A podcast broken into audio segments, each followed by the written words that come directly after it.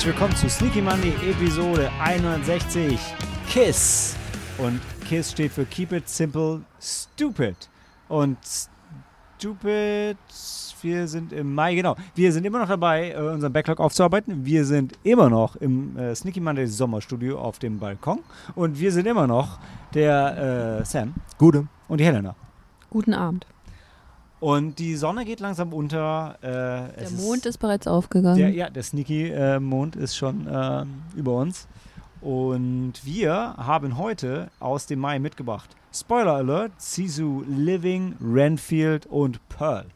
Die, das sind tatsächlich Filme noch von äh, teilweise le leicht aktueller Relevanz, aber im Kino werdet ihr sie nicht mehr finden. Ähm, genau, und äh, ja, Keep It Simple, mal sehen. Hauptsächlich Sisu ist simpel. Ich bin noch nicht ganz sicher, wie, ähm, äh, wie, wie das Thema auf die Filme passt. Bei der letzten Folge habe ich das ja ganz gut zusammengefasst, wie ich dann selber festgestellt habe. Diesmal bin ich äh, erneut skeptisch. Haben wir noch was äh, zum Mai zu sagen, den wir jetzt im Juni rekapitulieren? Ja, nein, vielleicht. Weiß nicht. Auf, auf in die Pause, mehr, mehr Film, weniger Gelaber. Okay, machen wir das. Dann sprechen wir gleich über Spoiler Alert.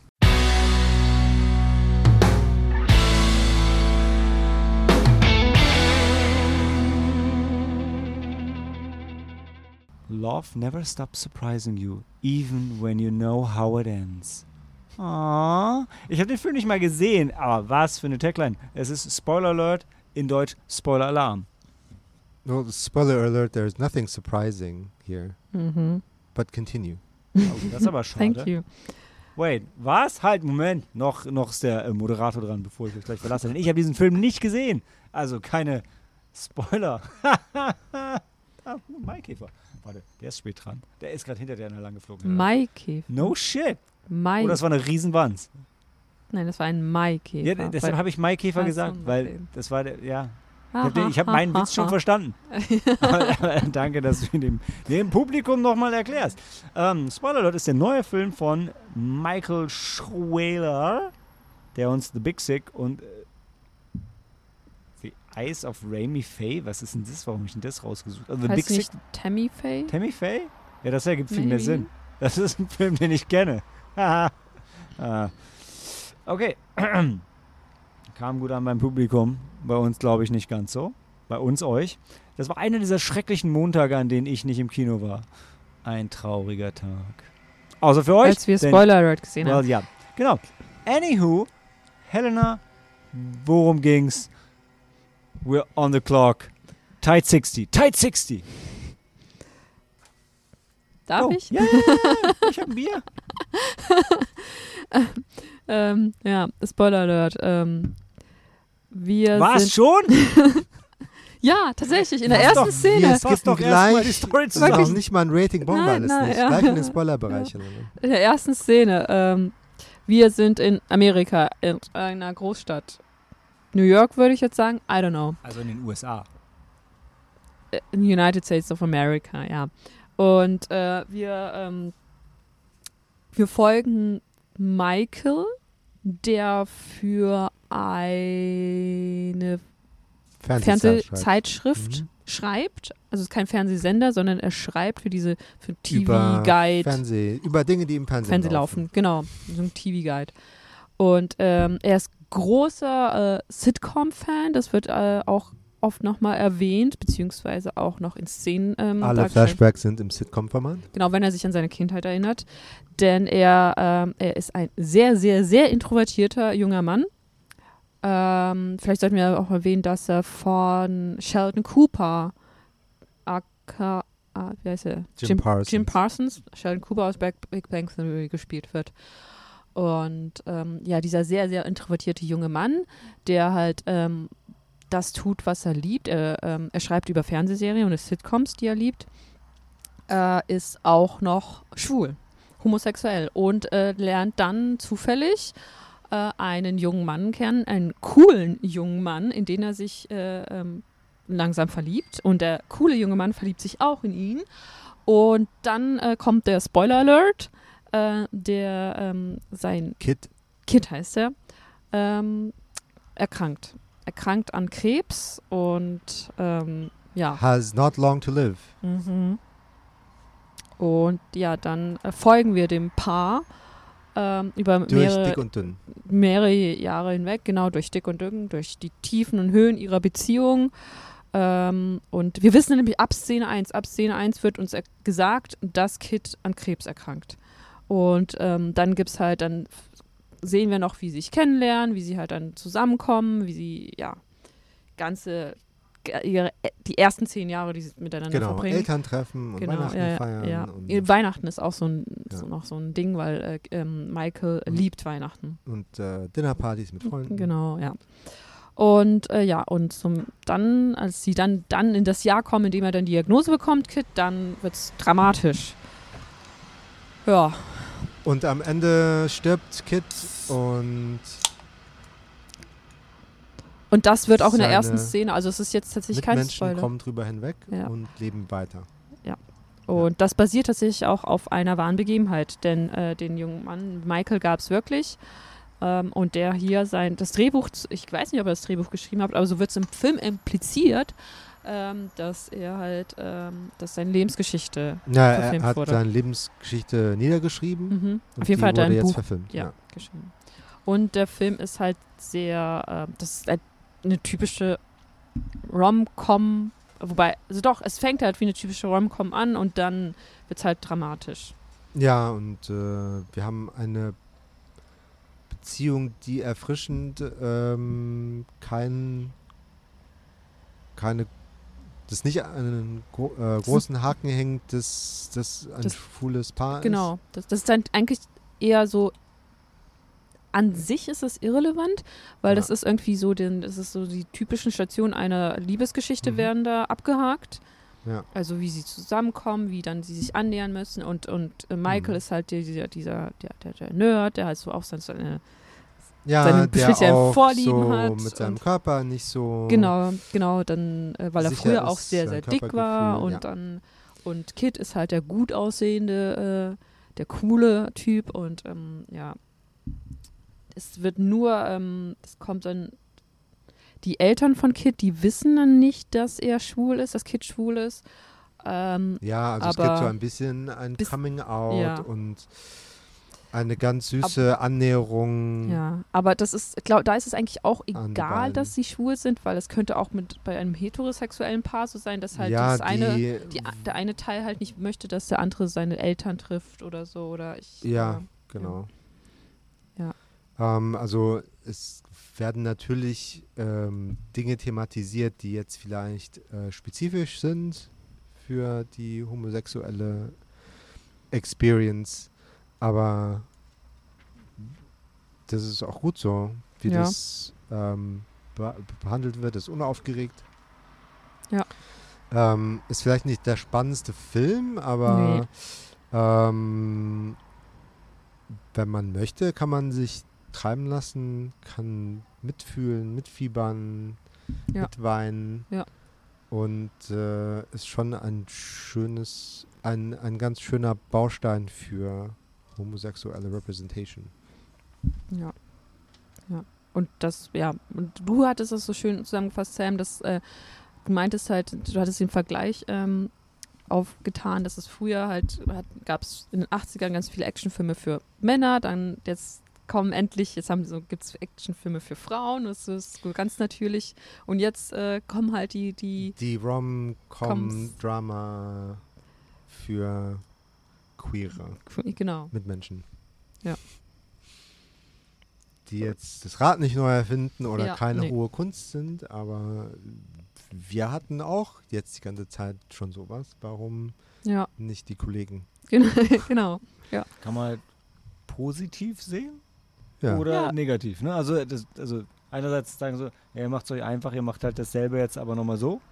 ja. Oder man sagt, naja, ist doch, also wie erfrischend, dass es Mhm. jetzt auch so geht.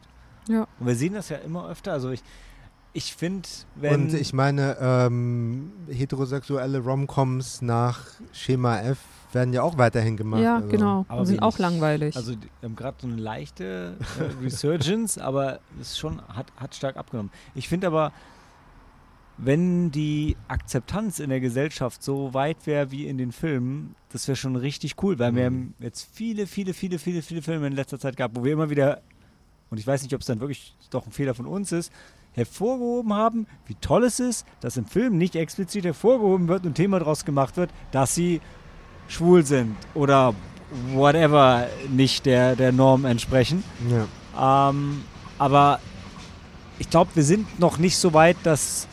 Also es ist schön, dass es in den Filmen nicht so thematisiert wird im Sinne von, es ist was Besonderes, sondern es ist einfach organisch, es ist halt deren Leben und darum geht's. Aber wir sind noch nicht so weit, dass es nicht mehr wert wäre, hervorzuheben, wie schön es ist, dass es als normal dargestellt wird, weil das noch nicht die Realität ist, die wir da draußen leben. Aber die, die wir, denke ich, anstreben Ja. und also anstreben ich, sollten. Ja. Ich fand den Film so okay, weil ich habe schon viele Romcoms gesehen und deshalb hat er äh, ja, mich auch dezent gelangweilt Ich würd sagen, tatsächlich. euer, euer Diskussion jetzt klingt viel besser als so die Vibes, die ich im Discord-Channel danach hatte. Ja. Was, was zum Beispiel süß ist, war, die Mutter von Kit wird äh, von Sally Field gespielt und die ist auch ganz süß und äh, ja, so eine quirlige. Ja, Mama. ist halt nicht mein Genre. Und ich habe zu viel schon nicht zu viel davon gesehen. deshalb-. Und Also der eine also sagt, es nicht mein Genre, der andere sagt, ich habe schon alles gesehen. Ja, ja. Das, Okay, das ich kann ich Ähm, überraschen. Äh, was mich gestört hat, ist Jim Parsons. Ja, das hattest du erwähnt. Den magst du nicht so, ne? Der sieht aus wie missglückte Schönheitsoperation Schönheitsoperation, ja. Richtung Grinch. Uh. Ja. Oh. Ich weiß nicht, was da passiert ist. Also er ist ähm, gealtert.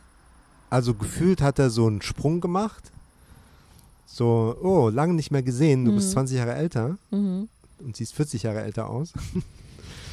ähm, und dann noch das besagte Aussehen. Hm. Also Sterne, Sterne, Sterne. Ähm, ah ja, genau. Äh, Kid wird gespielt von Ben Aldridge, den wir ja schon in Knock in the Cabin in the Cabin, ja. Da hat er gesehen haben. Also ja, Wer war es ist da? gut, dass er Der, der, äh, der- der- extrovertierte, der extrovertierte Mann. Der Vater, der extrovertierte Vater, der Vater. nicht im Bademantel ja, Also auch Schwul. der, der überlebt. wow! Oh, Spoiler Alert. Es ist Spoiler für Knock at the Cabin. Ich möchte es nochmal in Retrospektive hervorheben, falls ihr es vorher nicht mitbekommen habt und der Spoiler dann für euch okay war. aber wir haben ja aber- gleich am Anfang Spoiler Alert gesagt. Also wir safe. Ja, aber ich, also beide Schauspieler sind ja auch im wahren Leben äh, homosexuell, soweit ich Aha. weiß, oder? Hm, ja. Typecast. Nein, Quatsch. Aber ist doch schön. Also auch schön, wenn äh, Schwule von Schwulen gespielt werden. Ja. Äh, So wie bei Ch- The Cha Champions, da auch die, äh, Die wurden auch echt behindert? ja, ja. Ich habe dem Film drei Sterne gegeben. Ist okay. Zweieinhalb? ich habe das Gefühl, äh, äh, keiner, oder wollt ihr die wirklich, also mir, mir Ich hab gesehen. Drei. Drei, wow. Okay. Ja, ja. Ich habe die ganze Zeit gedacht an ähm, The Big Sick, haben wir auch gesehen. Der war super. ja, aber der war auf, Aber er war Geht Kumal auch. Richtung Love Interest ist schwer krank. ja, Ja, aber Kumal Nanjani ist halt auch einfach Ja. ein Ausnahmeschauspieler und ich habe verstanden, ähm, wie heißt er hier? Der nicht so geil ist. Jim Parsons. Ja, genau. Der ist nicht so geil. Er ist halt kein Kumal Nanjani. Hm. Der ist fucking eternal. hm. ja, ich habe äh, die ganze auch Und Jedi. an, an äh, The Big Sick gedacht und an hier The Love Story. Da ist es doch auch genauso, dass das ist ein ganz uralter, also was heißt uralt? Na, Aus den 60er oder den 70ern. Also schon alt. Äh, und ähm, da, ähm, das ist also die, eigentlich die gleiche Prämisse, dass sich ein- ein Pärchen findet und, und auch sind Gegensätze, ähm, die sich anziehen und einer von den beiden erkrankt dann halt auch an Krebs und While, you- weil gab es noch While You Were Sleeping? Der war auch da. mit Sandra Bullock, Ja. ja, aber Nee. ganz andere, an, ganz andere Prämisse, ja. Well, drei Sterne für Spoiler Alert. Und äh, wir reden gleich über Sisu.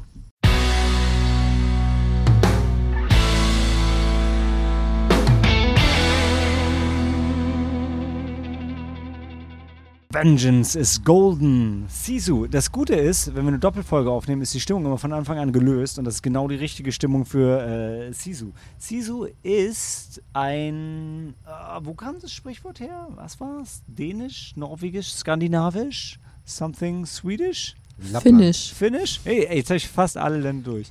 Und es war, wie haben sie es gesagt, das ist, wenn du völlig verzweifelt bist und trotzdem nicht aufgibst. Nee, Grit and determination. ja. He just refuses to die. Ja. ja, aber das ist er. Du bist. Nee, nee, doch, das sagen sie so. Und das ist Ja. jemand, der, der. Er ist halt nicht der Beste, aber er ist halt. Äh, er gibt halt nicht auf. er gibt halt nicht auf, ja. Ja. Und er ist Atami. Äh, Atami äh, hat auch einen Nachnamen, den habe ich aber vergessen. Aber im Film, man kann auch durchaus den Film gucken, ohne seinen Namen sich zu merken, wie ich gemerkt habe. Ähm, und wir sind gegen im, im ausgehenden Zweiten Weltkrieg und die Nazis ziehen sich aus, was habe ich gesagt, Finnland? Ja. Äh, schon so langsam zurück. Und er ist so jemand, der Frau und Tochter, will ich sagen, verloren hat und jetzt als Goldgräber unterwegs ist und eigentlich einfach nur mit allem abschließen will. Und dann, lo and behold, findet er Gold und ähm, ist aber halt super weit weg von, er wollte, Der ich, nach, nächsten Bank. ja, gefühlt, er wollte nach Oslo, glaube ich. Ähm, und was in Norwegen ist. Kind of weird. ja. Aber er geht nach Oslo, meine ich. Ich meine, Ich mein, dachte, er geht nach Norden. wo willst du von Finnland noch nach Norden gehen? Anywho, der Punkt ist, er will dieses Gold dahin bringen und auf dem Weg dahin findet er einen Haufen Nazis. Und Nazis sehr, ist halt immer schlecht, ne? Und aber schlecht für die Nazis ist, dass sie halt ihn treffen. Das ist erstmal äh, eskaliert das noch so semi. Ähm, und er geht noch an ihn vorbei. Er reitet an ihnen vorbei, ja, ja. ja. genau. Und dann lassen sie ihn ziehen. Und warum gehen sie denn nicht mehr? Ich krieg's nicht mehr ganz Naja, zusammen. weil ähm, denn, Ja, äh, also einer der. die erste Gruppe ist Genau. halt noch so ein bisschen. Ähm, da ist halt der noch ein Chef dabei. Die sind dann noch so ein bisschen diszipliniert. Mhm. Aber und die zweite Gruppe ist dann so für sich alleine. Ja, ja, aber sie wissen nämlich, da ist nämlich noch ein Wagen liegen geblieben und die, äh, weil sie einen Platten hatten Mhm. und dann, äh, die sind da gerade dabei, den Wagen zu, also ähm, das neue, ähm, neuen Reifen aufzuziehen und dann wissen sie, okay, hier, die kümmern sich schon um den. Die, die vier, die dann. die, da- genau, weil sie, die schießen ihn noch hinterher und treffen ihn aber nicht, ne? Irgendwie so. Aber die wissen, die wissen noch nicht, dass er Nee. Gold dabei hat. Woher kriegen, wie Nee, kriegen nee. die denn mit, dass er Gold dabei hat? Naja, die, die vier, die dann, dann bei dem äh, Wagen, der liegen geblieben ist, sind und sich dann um den Wagen kümmern, die halten ihn halt auf, weil ich Mhm. glaube, dass es schon halt ähm, das ist, was sie eigentlich machen, nur weil halt der SS-Kommandant halt äh, gesagt hat, okay, lass ihn ziehen, weil er vielleicht wusste, okay, die vier Jungs da hinten, die kümmern sich um ihn. Ich Und- glaube, das ist zu viel rein interpretiert. Ja, er hatte einfach gerade keinen Bock. Die, die sind ja eh abgefuckt und wollen zurück. Ich komme und ich krieg nicht mehr zusammen, wie die dann hin mitkriegen, dass er ja Gold hat. Naja, die halten ihn dann auf. Ja, die anderen, aber die sterben dann doch alle. Ja, und die, ja, aber, Aber die woher greifen, kriegen die davor dann mit, dass ja, weil er sie zurückkommen. Ja, aber Weil- warum? Kommt weil sie zurück, hören, dass er Leute umbringt. da, weil sie hören, dass sie die Leute umbringen. Okay. Lässt er vielleicht ein bisschen Gold fallen? Nein, nein, nein, die gehen an seine Tasche und holen das raus. Ja, die- aber er flüchtet ja dann mit seiner Satteltasche voller Gold. Die, ja, genau, und einer von zurück. denen, Er der, genau, und dann so, hat einer es hat in es in der Hand, der eine so, holt ja. das aus der Ja. Satteltasche raus So, und sagt, okay, ja. da ist Gold, dann bringt er ist die schon vier um. zu viel im Detail. Am Ende metzelt der Nazis ab und fertig ist der Spaß. Genau, ohne Ende. Ähm, Spaß und Nazis abmetzeln und ähm, nicht sterben wollen. Mhm. Ähm, ich, was ich krass fand, war, ich muss, äh, einfach, ich kann es gerne mal vielleicht kurz nachschauen. Ich meine, der Schauspieler von Atami, der ist auch über 70, glaube ich sogar. Der ist krass alt und er sieht auch krass zerfurcht aus. Aber man kauft ihm den Actionhelden, also das, was er im Film macht, kauft man ihm, also ich zumindest, habe mir das zu 100% abgekauft, obwohl es mega unrealistisch teilweise war. Aber, aber das sah immer so aus, als würde das wirklich dieser Typ machen. Und es ist wirklich, also egal, ja, manche sagen natürlich nicht, aber der Punkt ist, egal was ihr alles schon gesehen habt an Filmen, in dem Film seht ihr mindestens Nazis nochmal auf ein, zwei Arten sterben, wie ihr sie noch nicht gesehen habt. Und ihr seht einfach, wie Menschen nochmal Sachen passieren, die ihr so noch nicht gesehen habt. Der Film ist sehr vorhersehbar, bis auf, du willst sagen, wie alt er ist. 64. Ja. Also, wenn ich mit 64 eine von den Sachen machen kann, die er macht, dann bin ich super happy. Und wenn es nur Oder auf, so, auf dem Esel so durch... ein Körperbau. ja, aber hallo. Hm. Also wenn ich so einen Bart hätte, wäre ich jetzt schon super glücklich. ähm, und wir waren auf den Film erst aufmerksam geworden, weil Dan den Trailer gesehen hat und als History Buff einfach total happy war, irgendwie über, oh, da hat noch jemand einen Aspekt vom Zweiten Weltkrieg gefunden, der noch nicht verwurstet wurde. Ist dann ein bisschen auf den Marketing-Gag von den Machern von John Wick reingefallen, wo ich dann mal kurz gegraben so, wer zur Hölle von John Wick ist da involviert? Die Antwort ist keiner. Es ist irgendwie nur, ich glaube, ein Studio von John Wick war irgendwo im Hintergrund mit dabei, aber ja, nee. Ähm, aber es ist ein bisschen John Wick-Style Action dabei, aber größtenteils ist es nicht. Ich, ich, fand nicht, dass es sich so John Wickig angefühlt hat. Es war cool. Nee. Es war ein guter, es war ein, ein guter Actionfilm und ein absurder Actionfilm, der sehr viel Spaß gemacht hat. Sehr, sehr viel Spaß. Sehr, sehr blutig. Ähm, sehr viele Nazis, die sterben, was immer sehr gut ist. Und ähm, ja, also die Nazis sprechen alle Englisch. Ja. Also das ist, ähm, das fand ich aber auch nicht schlimm. Nee. Ich meine, das hat zum Gesamtpaket gepasst. Einmal haben sie Deutsch gesprochen, glaube ich. Vielleicht. Ähm, was wir noch erwähnen wollten, genau, der, der ähm, äh, Regisseur ist uns nicht unbekannt. Äh, Jalmari Helanda, was auch ein geiler Name ist. Äh, The Big Game hatten wir in der Sneak gesehen. Das war Samuel Jackson und ähm, der Sohn des Regisseurs, die, zu, nee, nicht der Sohn? Der Sohn des Hauptdarstellers. Ah, aber, Warte, aber ich glaube, der Hauptdarsteller und der Regisseur sind verwandt. Der Hauptdarsteller von was? Von Sisu. Ah. Das ist sein Sohn. Ach krass, ich dachte, das wäre der Sohn vom Regisseur. Schütze. Mhm. Oni Tamila. Ah, ja, stimmt. Selber Nachname fast. Habe ich nur falsch geschrieben. Ja. Ähm, ja, ja, guter Punkt. Ja, genau. und er spielt immer mit. Also die In zwei gehören zu, sein, zu, seiner Weil Helena jetzt sagen will, dass sie auch Rare Exports gesehen mhm. hat, den anderen Film genau. von dem Regisseur, den ich gerade erwähnen wollte. Genau. Und der Sisus-Schauspieler spielt da halt auch die Hauptrolle. Die männliche, naja, die männliche Rolle spielt eigentlich sein Sohn, der kleine Junge. Da ist dann noch, mal, noch ein kleiner Junge und sein Vater spielt halt dann ja. auch mit. Und dann kommen die beiden auch wieder in Big Game vor und jetzt auch hier wieder, wobei halt äh, der Sisu-Darsteller in Big Game die kleine Rolle hat ja. und sein Sohn in jetzt in Sisu die kleine. Aber ich wollte auch sagen, The Big Game war äh, Samuel Jackson als Präsident der Vereinigten Staaten, der irgendwie in Lappland. während der Sohn sein, sein ähm, Rite of Passage-Ding macht und mit einem Pfeil und Bogen da ausgesetzt wurde im Wald und dann müssen die zusammen Terroristen umbringen. Mhm. Was auch sehr lustig war. Und ähm, so war auch Sisu sehr lustig und sehr lustig bei Sisu war auch, dass er war einer dieser Filme, die auf dem Fantasy Filmfest liefen und dann später noch in der Sneak. Das ist ein Phänomen, auf das wir später äh, in dieser Folge auch nochmal zu sprechen kommen werden. Und ich hatte das große Glück, ihn auf dem Fantasy Filmfest zu sehen und dann in der Sneak zu verpassen, während ich den zweiten Film, den wir besprechen werden, auf dem Fantasy Filmfest verpasst habe und dann in der Sneak gesehen habe. Also, yay für Malte. Ähm, Sisu kam, habe ich verstanden, auf dem Fantasy Filmfest, aber ein bisschen besser an als in der Sneak, oder? Ja. Ja, ja. Ich habe ihn nämlich auf dem Fantasy Filmfest gesehen und in der Sneak und auf dem Fantasy Filmfest. Das war so wie. Große Party. Ja, genau. Ähm, Was auch sein soll. anderen Filmen nicht. Das ist halt. Äh, es gab schon Reaktionen. Also äh, ja, aber im Vergleich doch zum mal, Fantasy Filmfest. Ja, es ist äh, unfairer Vergleich. Vergleich doch mit anderen Sneak-Filmen. Da gab es schon mehr Reaktionen. Ja, das stimmt. Da gab es einige Freudenrufe, als klar wurde, was, was läuft. Mm, ja. Das ist schon mal schön. Besser als ja. uh, based on a true story. ich glaube, es sind auch nicht ganz so viele rausgegangen. Also, aber nee. Aber ein oder zwei müssen beim Film, der R-rated ohne Ende ist, auch rausgehen. Das gehört ja, einfach dazu. Ja, aber ich hatte das Gefühl, dass einige sich gar nicht so get nicht getraut haben, mich ganz so laut zu lachen. Aber vielleicht war es auch. Aber das ist ja gut. Zu, also äh, es ist schade, dass sie es nicht getraut haben, aber wenn noch mehr, noch mehr Freude in ihnen war, als rauskam, ist es ja trotzdem also mehr Freude ist ja besser als weniger Freude. Ja. Nun gut, wie viele Sterne? Ähm, das ist eine gute Frage, ne? Also wenn wir jetzt drüber reden, würde ich ihm vier geben.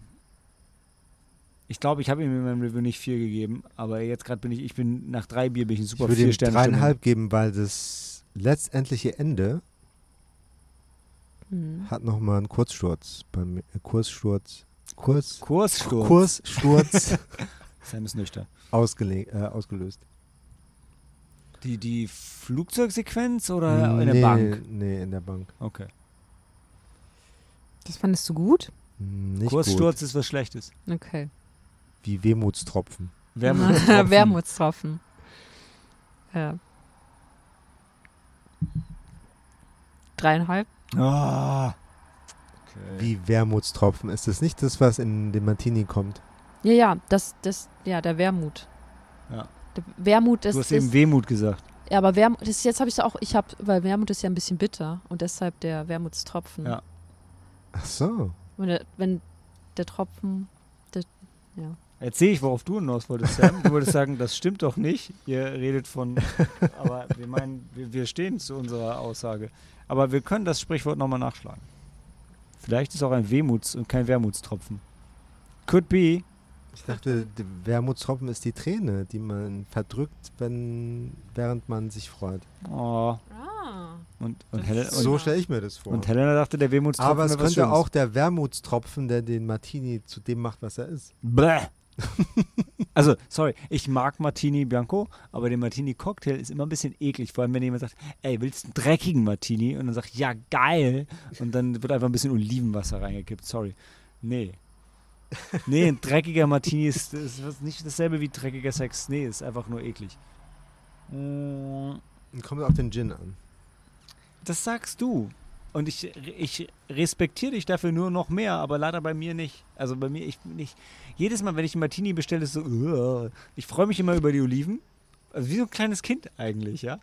So, die Früchte finde ich gut, aber den Drink selber, hast du es nachgeguckt, Helena? Wehmut, Wermut? Wermut. Ha! Weil mehr Wermut, das ist diese, diese Pflanze, die diese Bitterstoffe abgibt. Ah, Und ähm, deshalb halt man dieser. drückt den Wermut aus und hat dann und, am und, Ende einen Tropfen. genau, und der Tropfen, der, Der der, macht's bitter. der macht es ein Bisschen bitter. kleines bisschen, Ja, bisschen. jetzt, ey, bitter. wir haben in den letzten Tagen so viel über dieses Sprichwort gelernt. Jeder von uns hat was mitgenommen. Gut. Ähm, anders als bei Sisu, aber nicht anders als bei Living, über den wir nach der Pause reden.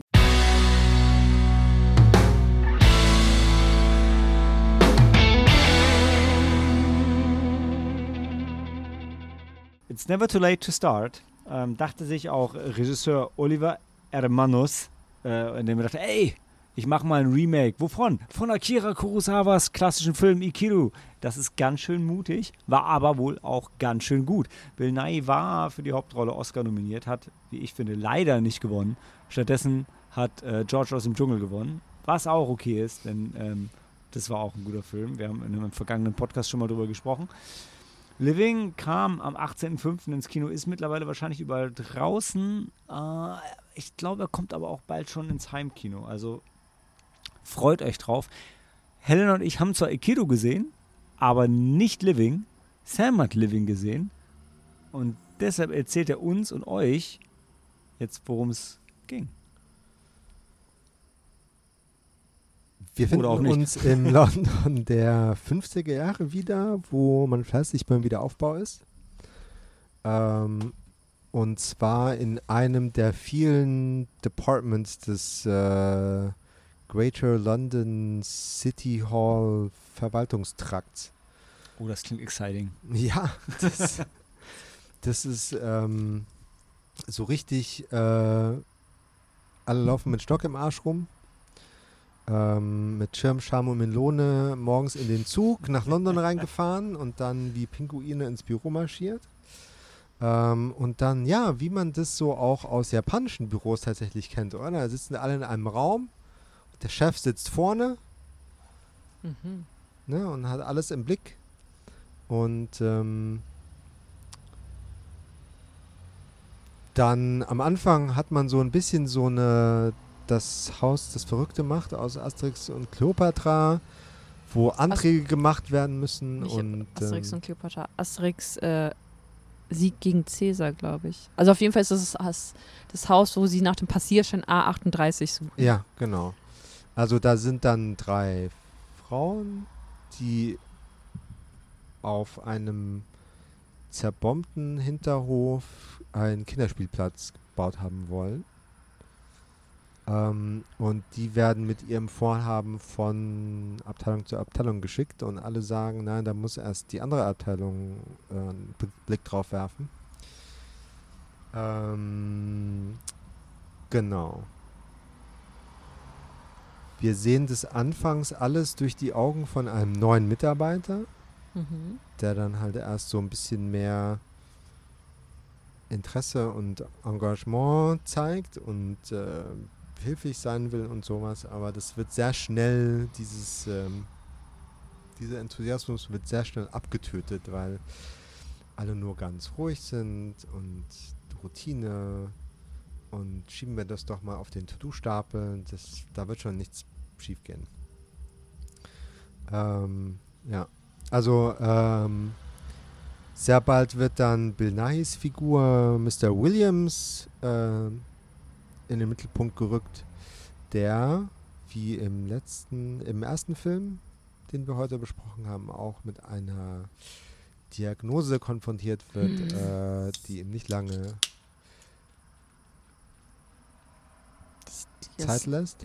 Leben verkürzt. Ähm, Aber er ist schon ein Mann mm. betagteren Alters. Also- Ja, schon ein bisschen älter. Hat einen erwachsenen Sohn, der verheiratet ist, mit dem er nicht redet. Hm. Ja. Und äh, das ist dann halt der Auslöser, nochmal äh, zu leben, Party zu machen, geht nicht mehr zur Arbeit. Bis er diese Phase durchlebt hat und dann ähm, sich äh, eben professionell auch noch äh, einer gewissen Legacy bemüht, indem er dieses äh, Spielplatzprojekt Mhm. dann doch umsetzt Mhm. und alle Regeln und Geflogenheiten und äh, über den Haufen wirft und alle von den Kopf stößt. Aber er kriegt's hin. Spoiler! Alert. Ja, Also also der was, Film ist ähm, aus den 40ern, ja, haben wir alle gesehen. was, äh,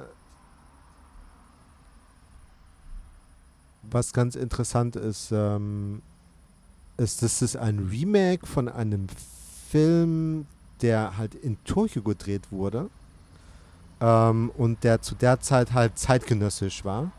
Ja. Und äh, jetzt aus der jetzigen Perspektive halt äh, in die Vergangenheit geschaut wird.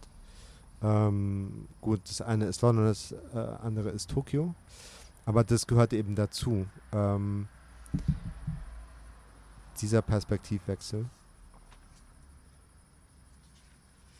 Und der Kulturwechsel ähm, gibt dann, dann doch schon eine andere, ein anderes Gefühl. Wobei das Drehbuch geschrieben ist von einem japanischen, einem britischen japanischen Schriftsteller Ishiguro. Kaso. Kaso. Genau, den, wir Ishiguro sehr, Kaso. den Ja. wir sehr lieben. Ja. Der hat auch The Remains of the Day Mhm. geschrieben, also auch das. Und ich habe äh, Kara and the Sun gelesen neulich. Und, war auch er, ganz. und Never Let Me Go, der auch verfilmt worden ist. Mhm. Kira Knightley und Ja. Andrew Uh. Garfield. Ja. Genau, also es, äh, beide Filme sind sehenswert und ähm, man kann sich abarbeiten an den Vergleichen, Mhm. wo die sich unterscheiden. Mehr Farbe vielleicht- der eine. Mehr Farbe, ja. War, ähm, Bill Nye war ja nominiert für den Oscar. War, war seine Performance so ja. großartig, wie man sich das. Es war halt schon eine sehr ruhige Rolle, Mhm. also ähm, mit nicht so den großen Emotionen. Besser aber er als macht Jaws seine 4. Sache gut. Was ja sein anderer großer Film ist. Oder Underworld.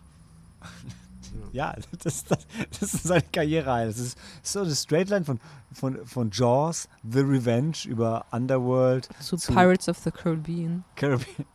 Ja, mach er ist schon- ist schon nicht zu schade, oder? Shaun of the Dead.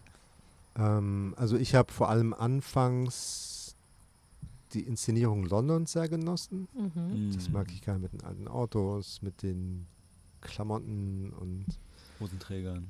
Hosenträger, schicke Schuhe. Stehen die auch sehr gut. Schöne Kleider. Mhm. Ähm, Amy Lou Wood ist da, aus Sex Education kenne ich sie. Das ist Sagt die mir nichts. jüngste oder die eine Angestellte in Mr. Williams Team Mhm. wird von ihr gespielt. Mhm. Ja. Die sich dann auch auf platonischer Basis dann nach seiner Diagnose dann auch näher kommen.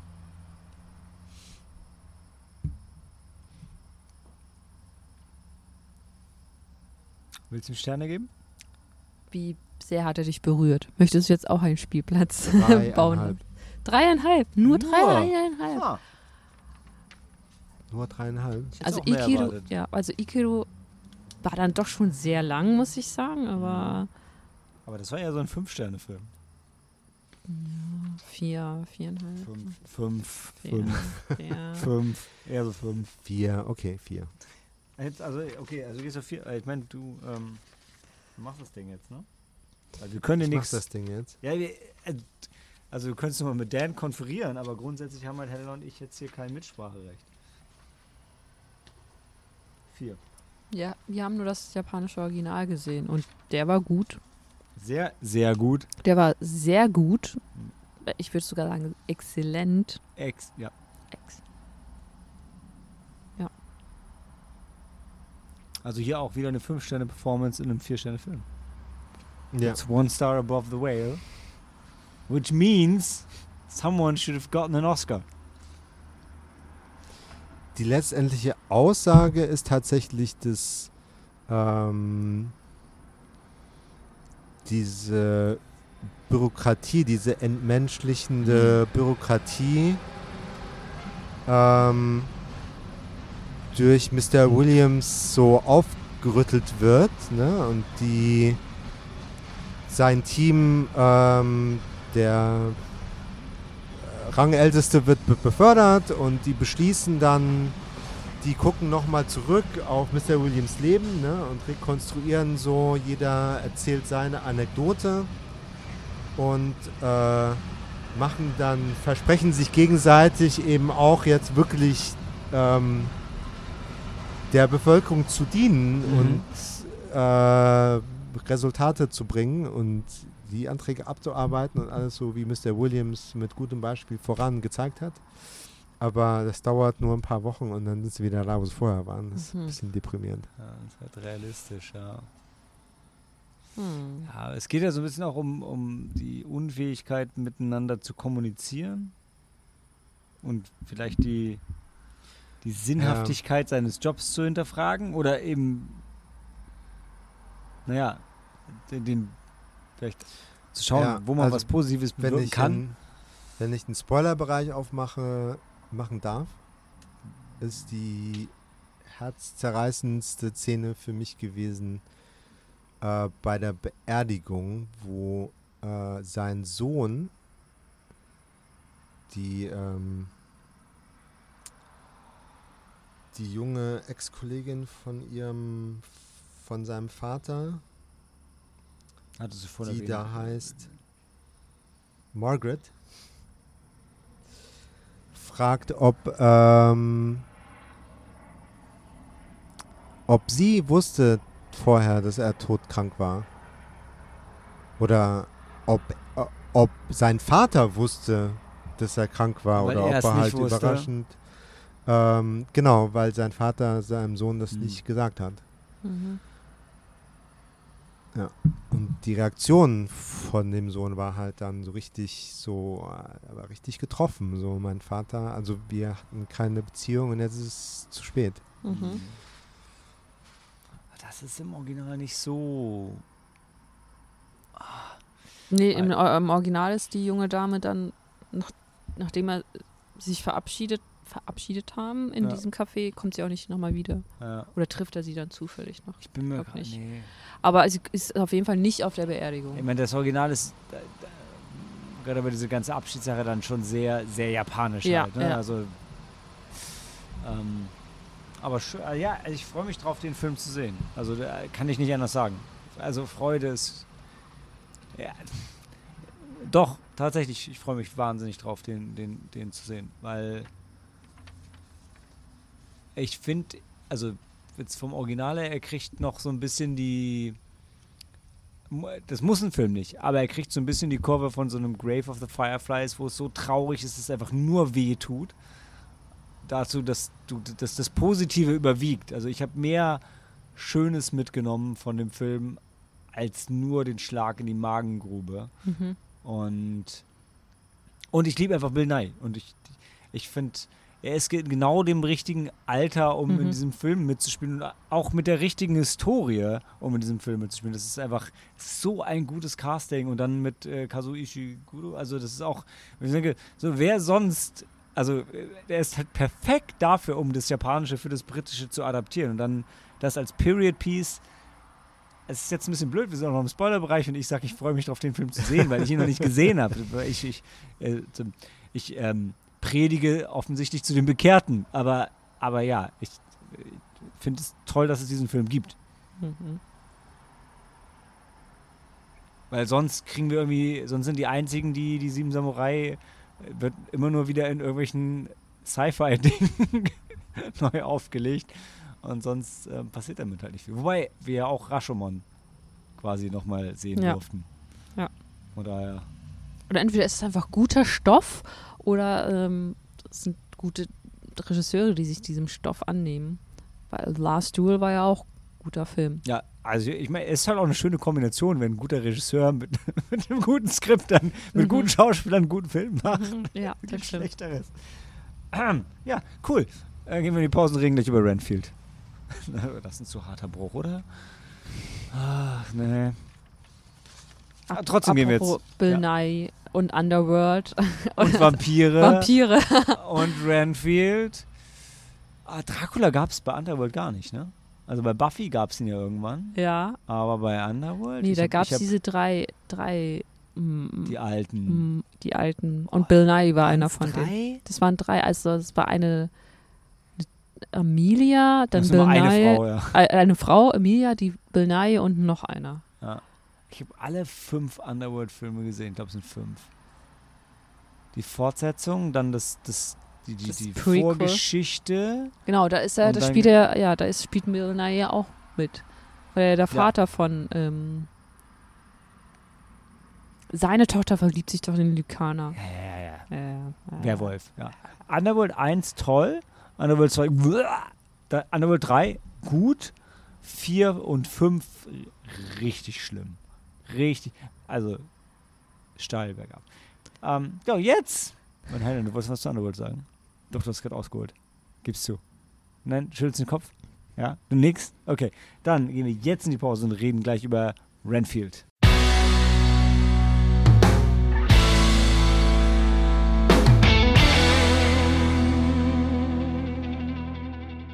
Sucks to be him. Renfield ist der neue Film mit den beiden Nicks, Holt und Cage und äh, von Chris McKay, der den grandiosen The Tomorrow War gemacht hat, den ihr immer noch auf Netflix sehen könnt. Chris Pratts 20. bester Film wahrscheinlich. Äh, immer noch irgendwie nichts. sehenswert. Ist schon ganz nett.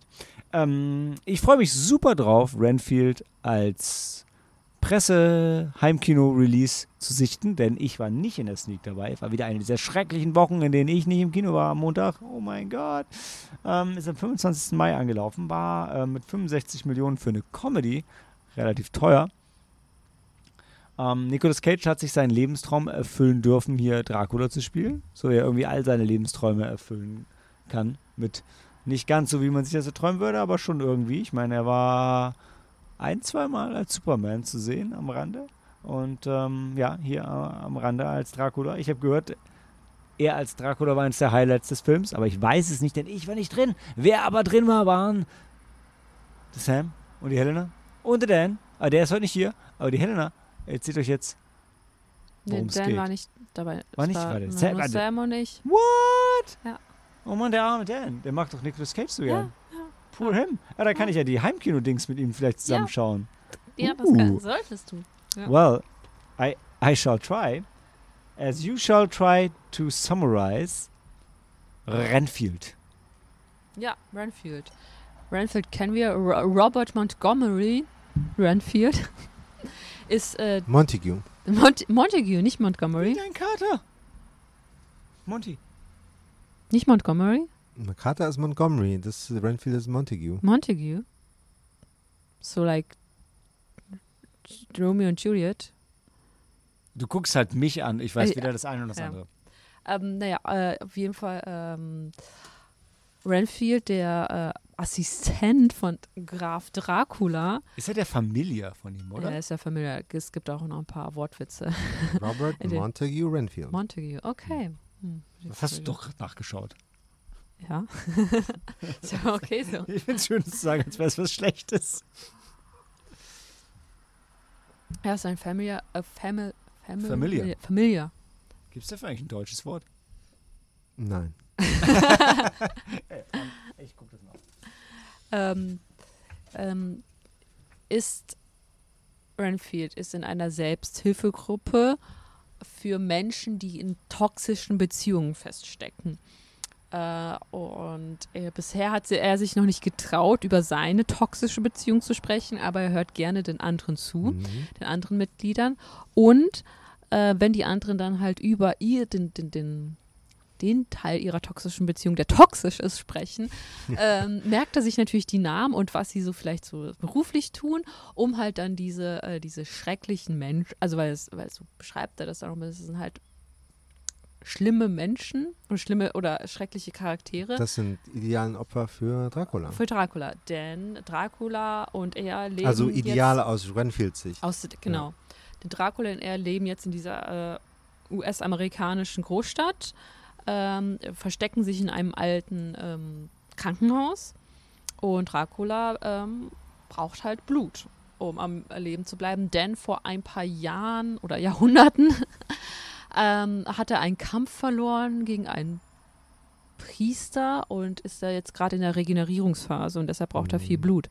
Und äh, Renfield ist aber gerade so in einer Sinneskrise und ist halt halt ist auch in dieser Selbsthilfegruppe, weil er langsam merkt, oh, diese Beziehung zu Dracula ist nicht, ja, ist halt toxisch.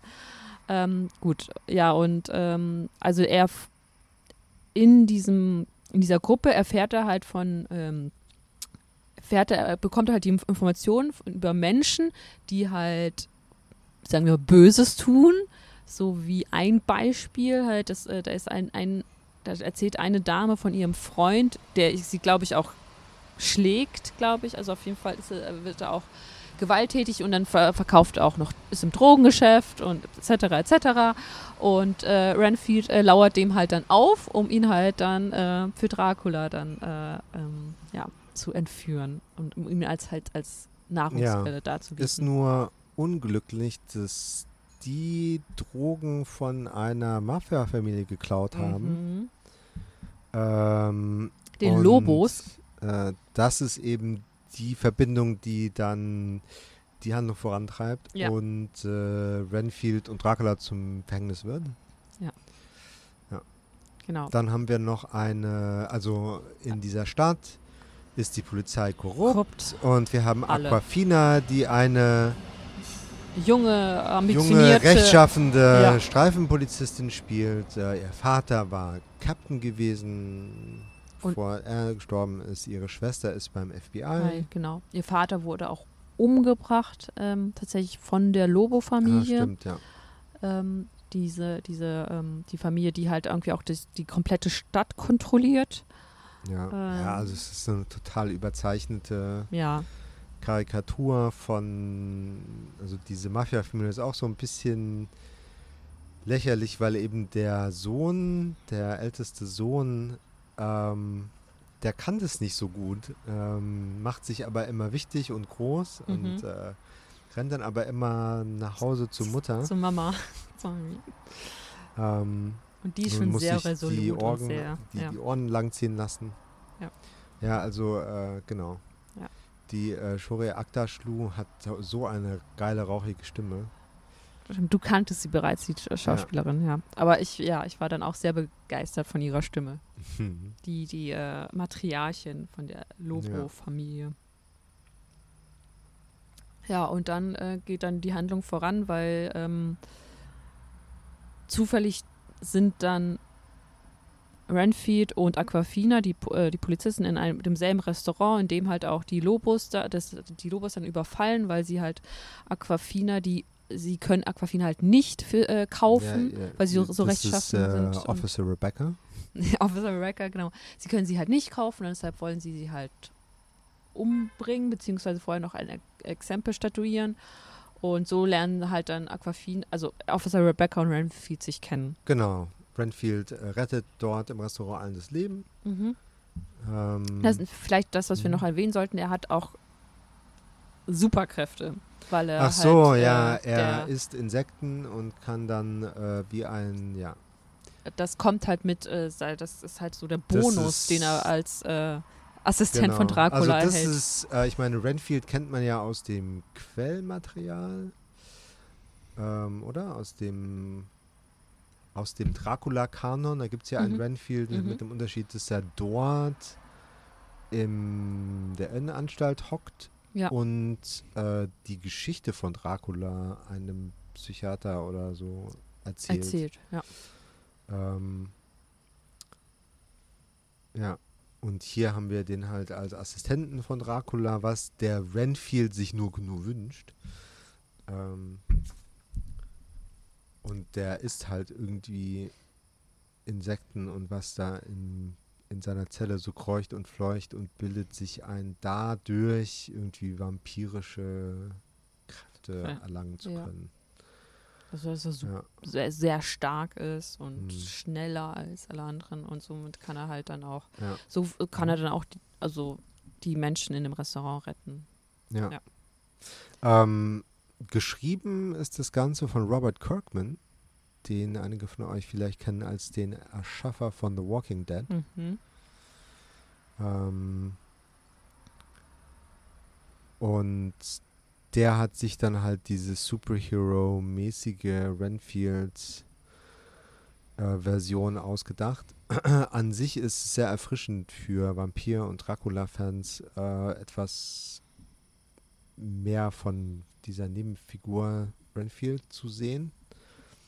Ähm, andererseits ist es dann doch ein bisschen zu ulklastig und übertrieben Superhero-mäßig. Das fand ich dann nicht mehr so, so spannend. Ja. Ja. Ich, ja, Da, da konzentriert man sich lieber auf Dracula, auf, ja. Nicolas Cage. Nicolas Cage als Dracula. da kriegen die eine ganz ansprechende Mischung zwischen dem Oldschool Dracula, da sind auch so einige Szenen in, in Schwarz-Weiß gedreht, Mhm. so Rückblenden zu, wo Renfield als ähm, Anwalt oder Verkäu Immobilienanwalt oder Ja. so zu Dracula geht und ihm irgendwelche Deals vorstellt. Das ist halt in diesem Bella Lugosi Schwarz-Weiß Ja. ähm, gedreht. Und das hat schon was von Pinky, Pinky and the Brain, wenn Dracula sich dann so meint, so, was mache ich hier eigentlich die ganze Zeit? Ich mache nur Partys und trinke Blut, dabei könnte ich doch die Weltherrschaft an mich Ja. reißen. Stimmt, ja, ja, ja. Ja. Ja, stimmt. Weil irgendwann beschwert sich ja Dracula. Also das ist auch eigentlich eine lustige Szene, weil Dracula beschwert sich irgendwann, dass äh, Renfield ihm halt nur so, so, so schlecht, böses Blut, also so schlechtes äh, Blut bringt, weil es dann halt immer ja, so nur. nicht von, das schmeckt nicht. Das st- ich, genau, das will, Schmecken. ich will Jungfrauen, Nonnen, Cheerleader. Ja. ja. ja. Genau. Und, ja. und Renfield hadert da aber den Moment halt auch mit seinem Gewissen, weil er dann halt auch Ja. diese Leute zu ihm bringt. Ja, genau. Und irgendwann, und dann reden sie so ein bisschen miteinander und äh, versteht aber Dracula ihn halt falsch und dann kommt Ja. er mit der Idee halt die Welt, an, äh, Ah, die ja. Weltherrschaft zu erlangen. Letztendlich ist es eine ganz amüsante, am- amüsantes Gedankenexperiment. So wie, wie würde Dracula in unserer heutigen Welt mit Selbsthilfegruppen, Jargon noch irgendwie zurechtkommen. Ja. Mhm, ja. Ja. Und Nicolas Cage macht das halt äh, Ja, er hat sichtlich Fantastisch. Spaß. Der hat wirklich sehr viel Spaß. Und das ist, und das ist auch die das perfekte Nicolas Cage Level. Also das ist nicht, nicht das zu, zu übertrieben. Das ist Ja. einfach, ja, es ist, Ja, der äh, streut hier und da seine, seine typischen keine Ausrufe oder Ticks rein, Mhm. aber auch nicht zu viel, genau Ja. richtig. Gute Dosis. Ja. Sehr gute Dosis. Ja. Also wie viele Sterne würdest du vergeben? Oh, ich, maximal dreieinhalb würde ich ihm geben. mal dreieinhalb. Ja, ich glaube, ich war zu Beginn bei drei. Ich würde auch bei drei bleiben. Bei drei, ja. Das, Ja. was ich, also Nicolas Cage fand ich gut und was ich auch gut fand, war den Abspann, den fand ich gut, weil da hat man so, so gesehen, dass sie irgendwie noch mehr hatten und wie viel Spaß sie halt, glaube ich, am Dreh hatten.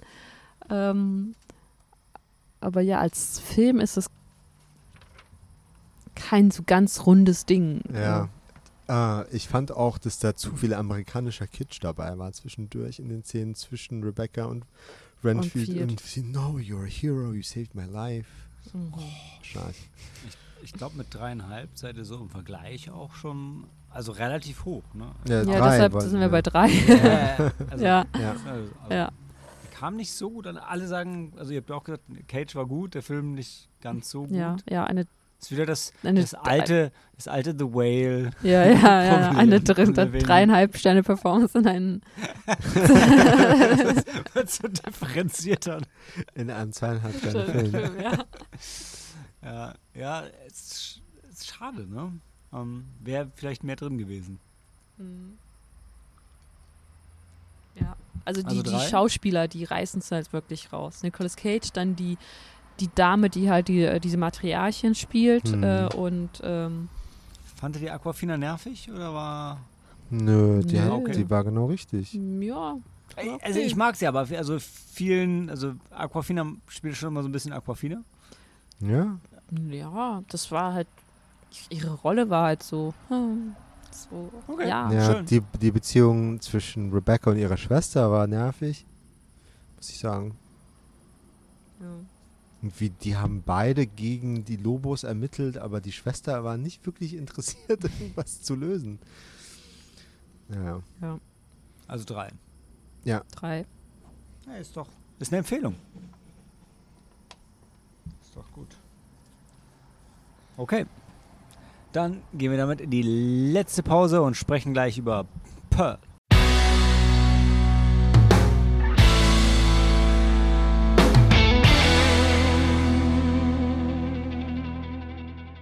An Extraordinary Origin Story. Und ja, passend zum Film sind wir auch jetzt hier schon im, äh, ich würde sagen, Kerzen, Kerzenschein der Öllampe, was ja total dumm ist. Aber äh, ja, es ist dunkel und die äh, Öllampe brennt. Und wir sprechen über Pearl. Ähm, Ty Wests Fortsetzung, Schrägstrich Prequel. Also, es ist keine Fortsetzung, aber es ist Back-to-Back mit X gedreht worden. Und ja, äh, Mia Goth spielt erneut Pearl. Das wussten wir in X jedoch nicht, aber jetzt wissen wir es. Und ich glaube, die Katze aus dem Sack, weil ich meine, äh, da, äh, wenn die Tagline in Extraordinary Origin Story ist, dann ist das, glaube ich, kein Spoiler mehr. Und während X äh, so ein bisschen eine ein Kommentar, eine Hommage an Texas Chainsaw Massacre und die die frühen Slasher der 70er war, also äh, prä Halloween, Nightmare, also Texas Chainsaw Massacre kam ja ein bisschen früher, ist das hier so ein wenig eine Hommage an. Es wird immer der, der, der, der Zauber von Oz genannt, ähm, weil das ja auch, also tatsächlich auch sehr visuell im Film dann zitiert wird.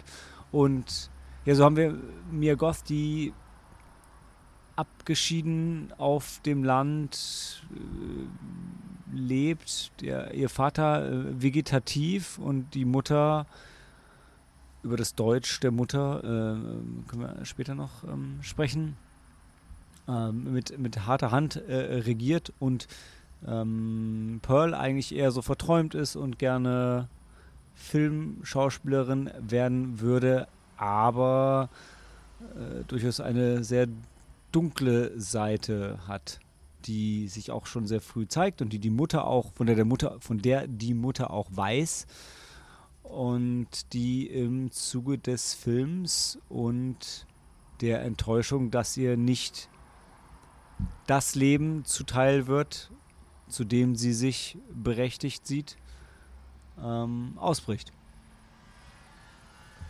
An Entitled Brat. Ja, so, da, also man, man kann schon, also wenn man will, kann man diese ganze Gen Z, Gen Y-Diskussion, die aktuell Vogue ist, äh, äh, darauf übertragen. Ähm, muss man aber nicht unbedingt. Ja, sie ist halt einfach irgendwie emotional nicht drauf vorbereitet, äh, abgelehnt zu werden. Also ihre Mutter, also einerseits ist sie das gew gewohnt durch ihre Mutter. ähm, andererseits erhofft sie sich halt so sehr von der großen, weiten Welt akzeptiert zu werden. Ja, dass ich- es sie dann bricht. Ja, ich glaube, ich kann es so ein bisschen verstehen, wenn sie nur diese Ablehnung von ihrer Mutter bekommen hat und dann flüchtet sie auch in die, diese Mhm. Traumwelt. Und dann dort auch abgelehnt wird. Ja. Also man ist ein bisschen hin und her gerissen zwischen, ich denke mal, zunächst fühlt man sehr mit ihr, weil das Leben, was sie hat, ist schon sehr trist und offensichtlich nicht das, was sie gerne hätte und sie hätte sicher auch mehr verdient als das, was sie bekommt. Aber im Zuge des Films merkt man halt, naja, aber so wie sie sich das vorstellt, geht es halt auch nicht unbedingt. Und sie merkt auch, so wie sie sich das vorstellt, geht es halt nicht. Ähm, aber das ist schon ein Konflikt, würde ich sagen. Ja, am Anfang wird das auch so ein bisschen so eingeführt, wie so auch, wie es tatsächlich auch in vielen Disney-Filmen ähm, thematisiert wird, dass halt uh, there's something more. Das ist immer die junge, Mhm. die junge Heldin, die halt dann äh, die, die so nicht, nicht gefangen ist in, in, den, in ihrer Heimat. Ah, Im Disney-Film ist schon oft so, oder? Ja, aber es ist ja nicht, ist ja nicht so, dass sie gefangen, also nur, nur bei Aladdin, da ist sie ja wirklich so in, in, in Ja, aber den Film möchte ich nicht mit einbeziehen. Ich spreche schon von den klassischen Disney-Filmen. Ach so, ach so, ja. Aber das ist ja immer die junge Heldin, die halt dann, dann wei- weiß oder merkt, dass es halt die Welt so, dass sie die so, ähm, so groß ist und dass sie halt noch, noch dass es noch viel mehr gibt, als ihr das kleine Dorf halt zu bieten hat. Mhm. Und ähm, ja, und so wird das halt so, so ein bisschen wird das halt auch in Pearl eingeführt, so dass es noch viel mehr gibt, außer als diese kleine Farm, auf der sie dann groß geworden ist. Und die Mutter sie auch wirklich aktiv von der Außenwelt abschirmt. Also, Ja, aber auch, weil ähm, dann, welche Krankheit grassiert da? Ähm, Cholera? Cholera? Nee, die äh, Was ist Spanish Flu. Spanische, spanische, äh, tatsächlich wirklich das, womit Corona ja auch zu Recht verglichen wurde. Und es gibt auch eine Szene, wo sie mit Maske in der Innenstadt sind und ich schon dachte, wow, also das. äh, Ich fand das sehr schön, dass es an der Stelle äh, so in eine andere Zeit transportiert wurde, was jetzt vor kurzem noch unsere Lebensrealität war. Ähm, ich, ich weiß nicht, ob die Leute sich damals wirklich so verhalten haben, aber es war halt schön, dass das mal zu sehen, weil wir viel, also ich zumindest viel halt in Nachrichten, Podcasts und so gehört habe, ja, spanische Grippe und das lief genauso ab und, und, und so weiter. Und dann in dem Film sind oh, jetzt ist spanische Grippe und dann, dann lief es halt wirklich genauso ab wie hier. Ja, geh nicht unter Menschen, red nicht mit denen, halt dich nicht lang da auf, setz, trag die Maske.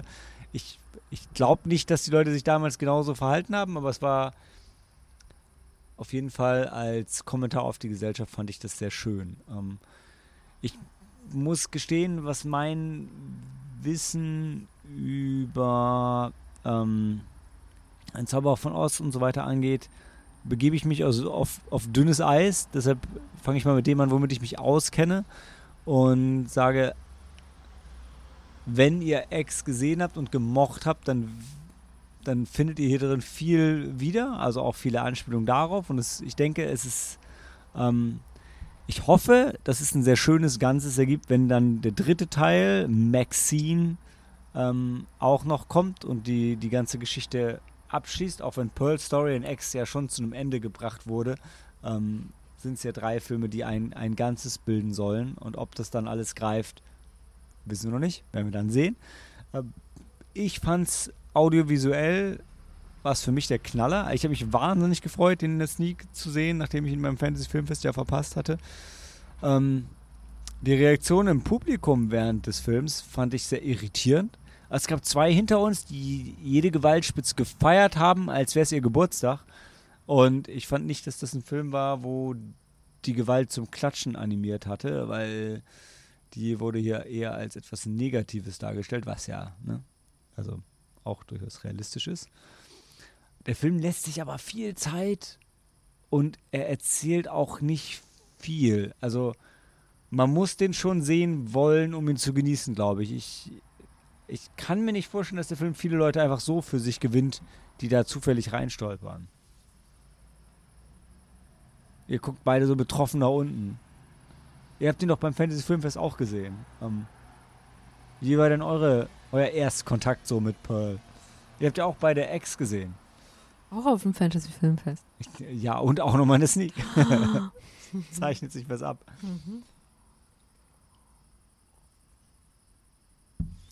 Ähm, ich hatte halt das Gefühl, in X schon alles über Pearl in den Andeutungen irgendwie erfahren zu haben. Und dann äh, fand ich das nicht so spannend, das nochmal ausstaffiert vorgetragen zu sehen. Das ist, das ist ein sehr guter Punkt, Sam. Den hätte ich, den hätte ich ganz vergessen, weil das war auch ein, ein Streitpunkt zwischen uns, ähm, wo ich sagte, ich fand es gerade, also, dass wenn man so etwas diskutieren möchte, dann stellt das natürlich die Berechtigung des Films in Frage. Während ich es sehr toll fand, dass der Film nicht gesagt hat, oh, das war der Punkt, warum sie so böse geworden ist. Also hier kommt das her, hier kommt es her, sondern der Film zeigt ganz klar, boah, die war schon ganz schön abgefuckt. Und ja, jetzt zeigen wir nochmal was, was sie so ein bisschen über die Klippe gebracht hat, aber eigentlich war sie schon so. Und ich fand es sehr, also ich fand es sehr gut, dass der Film genau das nicht gemacht hat und es nicht so auf einen singulären Event hinzu, äh, Mhm. zurückgeführt Ja, hat. die Mutter sagt ja an einer Stelle, du hast früher schon als Mhm. noch jung, jüngeres Genau. Kind irgendwie Tiere gequält und getötet. Sehen wir im Film ja auch. Ähm, Also die Gans. ja, die umbringen. Gans, ja. Ja. Aber das, warum das so war oder was damals so passiert ist, das ist ja auch nicht Teil dieses Films. Genau, Also ist nicht Teil des Films, aber ich finde es auch okay. Also ähm, nicht die Ultimate Origin. Ja. ich, ich finde deine, ich finde deinen dein Wunsch danach mehr zu erfahren, finde ich fair. Und ich finde auch fair, dem Film zu sagen, ey, ganz ehrlich, du erzählst mir jetzt nichts, was ich nicht plottechnisch schon gewusst hätte. Aus Ähm, X. also, nee, du verstehst mich falsch. Hm. Der, der Film zeigt mir schon zu viel. Ich will nicht noch mehr sehen. Ich fin- hätte den Film nicht sehen müssen. Also du generell die, die Prequel-Daseinsberechtigung. Ja. Ja, aber, weißt du, da bin ich, da bin ich halt immer so. Das war halt so wie so eine Trockenübung. Ich, ich, ja, ich finde es aber halt schwierig, bei Geschichten zu sagen, ja, ist die Geschichte das wert, erzählt zu werden. Ich meine, weil, weil, äh, bei welcher Geschichte du schon, das musste, das musste ja mal gesagt werden. Ähm, finde ich, das, das, das hast du eigentlich nicht. Also dann kannst du so viele Filme, die wir sehr genießen, äh, gleich in die Tonne treten, weil, weil nicht alle Geschichten und Botschaften, es ist halt nicht immer ein Living und The Whale, wo, wo, wo was über die Human Condition ausgesagt wird, was halt jetzt wichtig war zu sagen. Deshalb, aber auch, also dann stimmt, habe ich dich ein bisschen falsch verstanden, aber ich, und ich finde auch nach wie vor deine Kritik okay. Also es ist vielleicht so ein bisschen wie die Beziehung zwischen Charlie in The Whale und seinem Freund wird grob umrissen und eben beleuchtet äh, durch die äh, Erinnerungen von Liz und Charlie. Und ich brauche jetzt nicht noch einen Film, wo wir sehen, wie die sich kennenlernen und wie deren Beziehung dann kaputt geht. Verstehe ich. Ja. Aber trotzdem, wenn das ein geiler Film wäre, wäre es halt ein geiler Film. Und so fand ich halt, dass Pearl ein geiler Film war und fand es deshalb gut, dass sie in, in dem Film nicht gesagt haben, ah, und deshalb ist sie jetzt verrückt geworden. Und ähm, das finde ich halt gerade sehr schön, weil die Versuchung, glaube ich, immer da ist. Also du machst halt entweder diese eine Sache und das, deshalb ist es so, oder du machst es wie bei Star Wars und machst die Origin Story von Dingen anstatt von ähm, Charakteren. Und das fand ich halt, äh, fand ich sehr cool. Also da habe ich äh, Schlimmeres befürchtet. Und mh, wo wir uns ja alle einig waren, ähm, es ist ein sehr, sehr cooles Mia Goth äh, Demo-Tape, weil es zwei Szenen gibt, einen langen Monolog und einen Ja. langen und ohne langen Text. Abstand. ja, wo sie nur in die Kamera guckt und Emotionen zeigt. Und nicht blinzelt. Genau. Und das war Ah. beides sehr beeindruckend. Ähm, wenn ich jetzt drüber nachdenke, war vielleicht noch das Spannendste, worauf der Film dann tatsächlich hinarbeitet, die äh, Rückkehr ihres Mannes aus dem Krieg. wo der mit dieser absolut schrecklichen Situation in dem Da müssen wir vielleicht den Spoilerbereich aufmachen. Konfrontiert wird und dann, okay, äh, wie, das lässt der Film dann halt offen, okay, wie verdaut er das, dass die in X immer noch zusammen sind? Wie, genau, wie kommen wir von da zu X, ja. Liebe. Aber bitte, Ty West, macht das nicht zu noch einem Film. Ich glaube nicht, dass er da noch einen einschiebt. Helena. Ah, Du hältst das Mikro, als Ich möchtest weiß. du etwas sagen. ja, ich wollte auch was sagen. Aber dann kam der Zug. Dann kam der Zug. Und dann dachte ich mir, ja, Liebe, aus Liebe. Ähm, das Liebe, die ihn dazu bewegt. Was wollte ich denn sagen? Dann nimmt einer die Wedding Vows ernst. Na, ja, ja. Hm, ich weiß, ich, ich weiß, dass wir. ah. Ähm, ja, sprechen wir über das äh, Mia Goth ähm, Demoril. Demorial. Äh, ich habe jetzt gerade eben vorhin auch gelesen, dass es um, über sieben Minuten sind. Das ist, es ist ein sieben Minuten langer Dialog und das macht Monolog. Sie, Monolog, Fast, ne? Verzeihung, Monolog. Und das macht sie äh, richtig gut. Und ähm, das, was sie. Sind wir schon im Spoilerbereich? Sollten wir da nicht. Nein? Sollten Sollen wir das sollen nicht. wir Sollen wir es mal vor. Ja, ich weiß nicht. Kommt doch an, was du sagen willst. Ja. Hm, weiß nicht. Dann, dann, dann besprechen wir das im Spoilerbereich. Aber es, ich, ich fand's, ich fand's schön, wie sie, wie, äh, wie sie halt so diese kleinen äh, Details eingebaut haben, so zum Beispiel die Axt, die man aus X kennt, oder, oder den Grund, warum sie dann Blondinen hasst. Ähm, fand, fand ich auch ganz. also, Der Alligator. Der, der Alligator, den, der ist schon damals da war. Die, oder die, also ist ja ein Weibchen, dann, ja. Okay. Das war ähm, auch nicht, ja.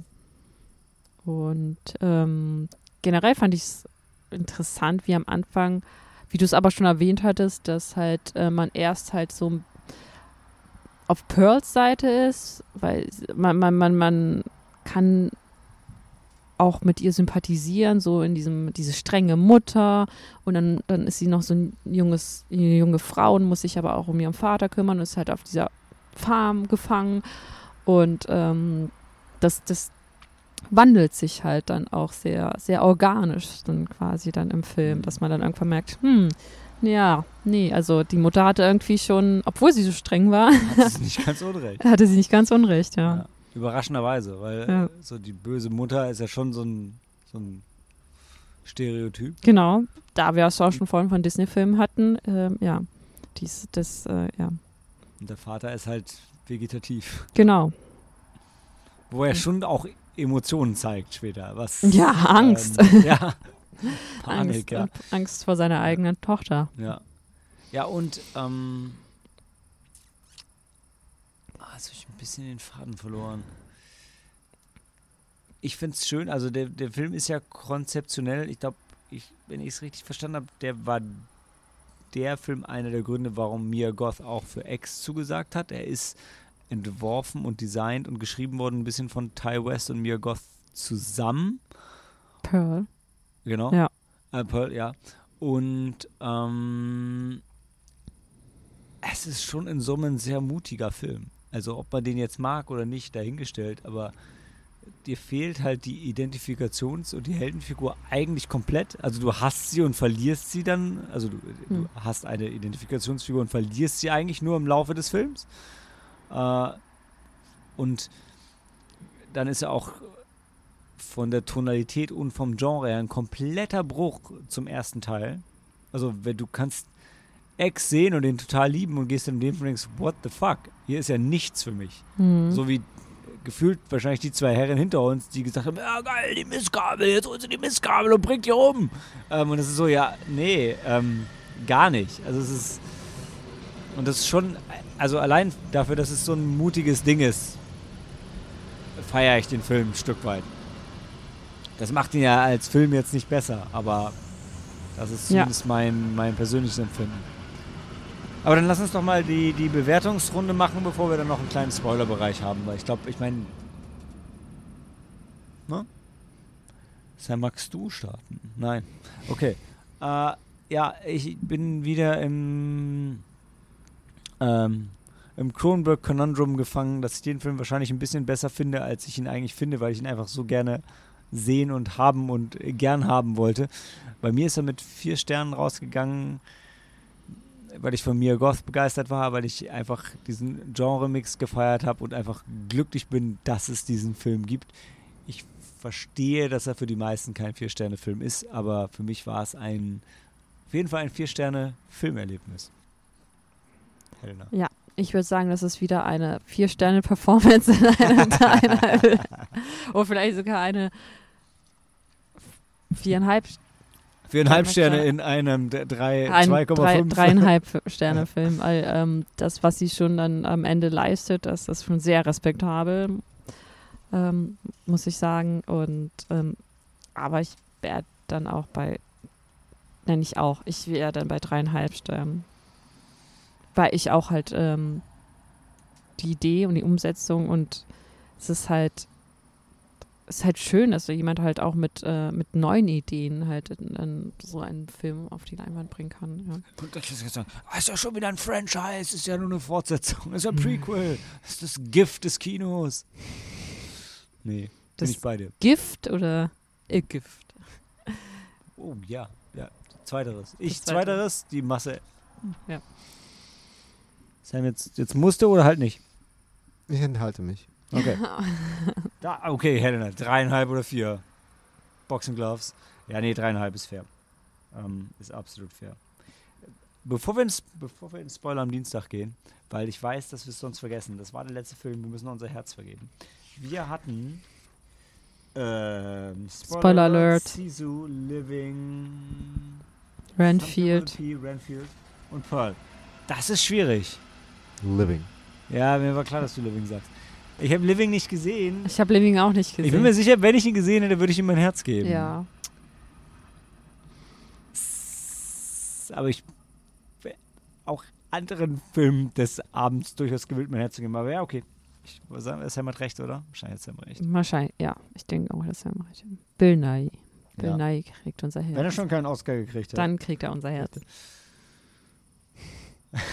Sam sieht glücklich aus. Okay, ähm, Spoiler am Dienstag. Helena, Pearl. Pearl.